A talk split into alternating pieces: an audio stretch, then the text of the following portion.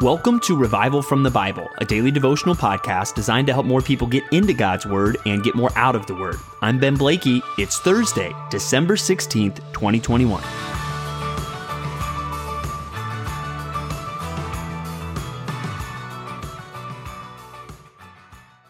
One of the greatest pleasures I had uh, over the last year or so in my life was reading through all seven of the Chronicles of Narnia books with my daughter, Hannah.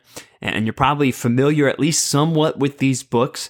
And famously at the center of these books is the character of Aslan, who is clearly meant to be some kind of figure or type that represents Jesus Christ. And even if you've never read the books, you probably know what Aslan is. He is a lion. And there's some really captivating moments throughout the books as people encounter Aslan even for the first time and they experience just the, the terror and the fright of encountering a lion. You also see people that come to love Aslan and find protection in him and all of that wrapped up. And there's a famous line that the beavers say in the first book to the children, you know, when they talk about Aslan and they ask, well, is he safe? And Mr. Beaver says, of course he's not safe, but he's good. He's the king, I tell you. And that imagery of, of a lion, right? When you think of a lion, if you were to encounter one, you would experience a sense of fear.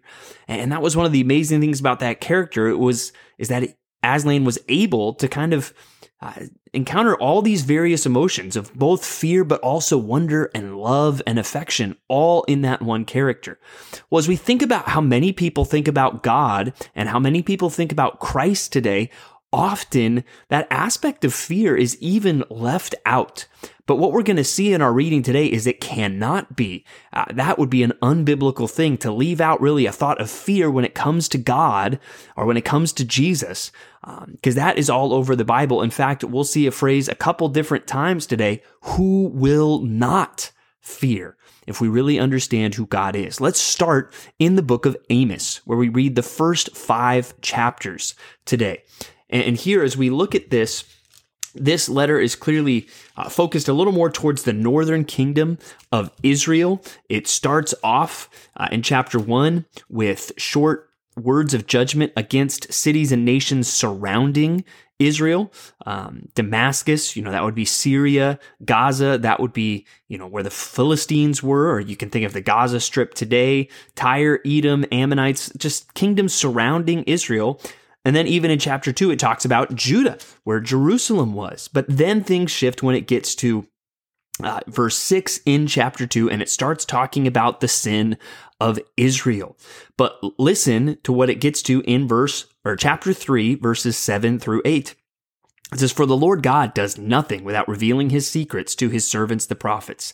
The lion has roared. Who will not fear? The Lord God has spoken. Who can but prophesy? And so there you see that idea. The lion has roared. And when a lion roars, the response that is right in the heart is fear. But one thing that becomes clear is that the fear of God has been lost amongst the people of Israel. And they are focused on themselves. Let's go back to chapter 2, verse 6. What is the indictment on Israel? It says, for three transgressions of Israel, and for four, I will not revoke the punishment, because they sell the righteous for silver, and the needy for a pair of sandals, those who trample the head of the poor into the dust of the earth, and turn aside the way of the afflicted. A man and his father go into the same girl, so that my holy name is profaned. They lay themselves down beside every altar on garments taken in pledge, and in the house of their God they drink the wine of those who have been fined right? So God is upset at how they are mistreating his holiness. And even it goes on, he, they've forgotten what God has done for them. In some cases, they've become what you could say fat and happy. Uh, chapter 4 gives us this when he calls um, some of the people, he says, Hear this word, you cows of Bashan. Who are on the mountains of Samaria, who oppress the poor, who crush the needy, who say to your husbands, Bring that we may drink. The Lord God has sworn by his holiness that behold, the days are coming upon you when they shall take you away with hooks, even the last of you with fish hooks. And you shall go out through the breaches, each one straight ahead, and you shall be cast into Harmon. So there are these people, he's calling them cows. They're fat and happy. They've got everything they want. They're only thinking about themselves. They're oppressing other people. And God says, no, my judgment is coming. And we need to honestly look out at a world and, and, see that there is such a lack of the fear of God in our world. Especially in our nation, we live in a world that is fat and happy, and there is no thought of God.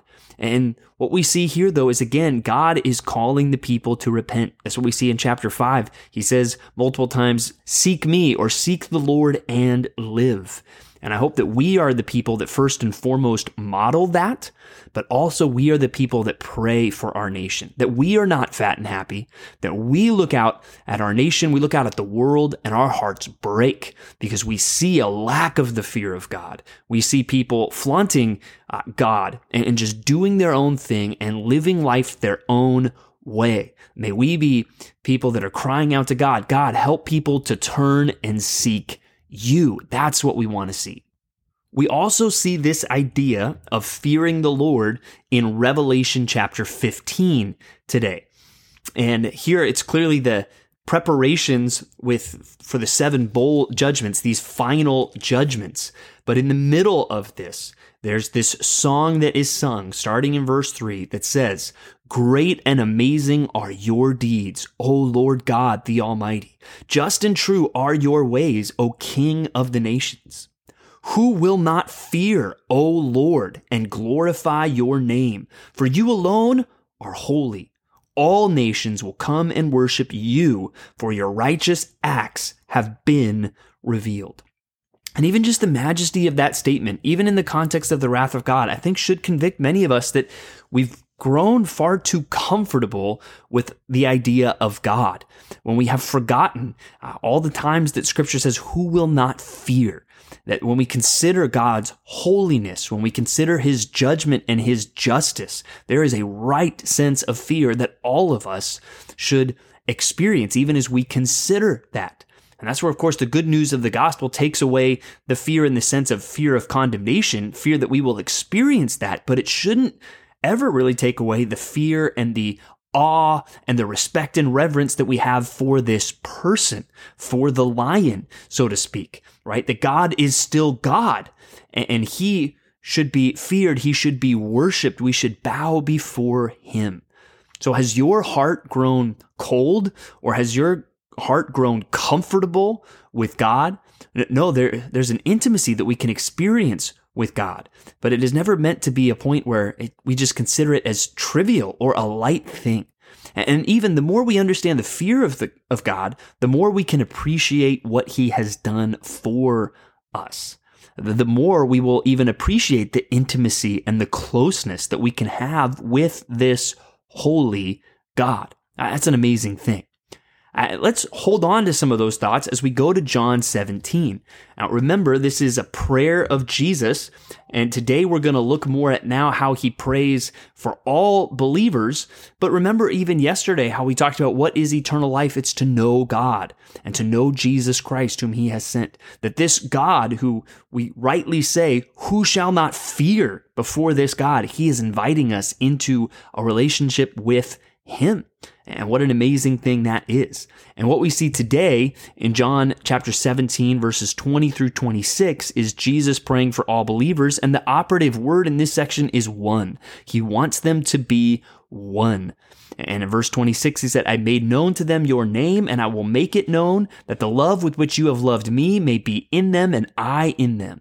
So again, this is an overflow of just the unity that the Father and the Son have and the love that they have for each other. Now, we've been included in that love, that the Father and the Son love us, and that we are meant to include others, our brothers and sisters in Christ, in that love as well. And even just consider this in this plea of Jesus. Uh, as he prays the night before he is crucified, he wants his people to be one. Uh, are you being an answer to that prayer or are you being a problem? To that prayer? Are you spreading disunity in the body of Christ, or are you seeking to live out a life of love and of peace with your brothers and sisters? This is clearly what Jesus wanted.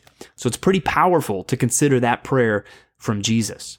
Finally, we look at Psalm 143, 7 through 12. And I just want to comment on one verse here that's one of my favorite verses in the Psalms. Uh, it is Psalm 143, verse 8. It says, Let me hear in the morning of your steadfast love, for I trust in you. Make me know the way I should go, for to you I lift up my soul. And I think of, you know, what I hear in the morning, most mornings, is my alarm clock going off at some point, the alarm telling me it is time to wake up. And often uh, that kind of brings some bad feelings as you're thinking, I wish I could sleep more. I didn't get enough sleep. Or you start thinking of all the things that you have to do today.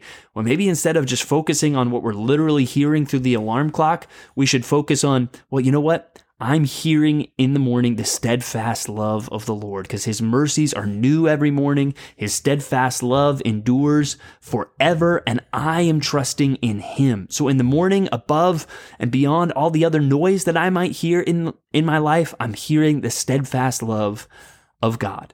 So how great, truly, how great is our God? Who shall not fear him?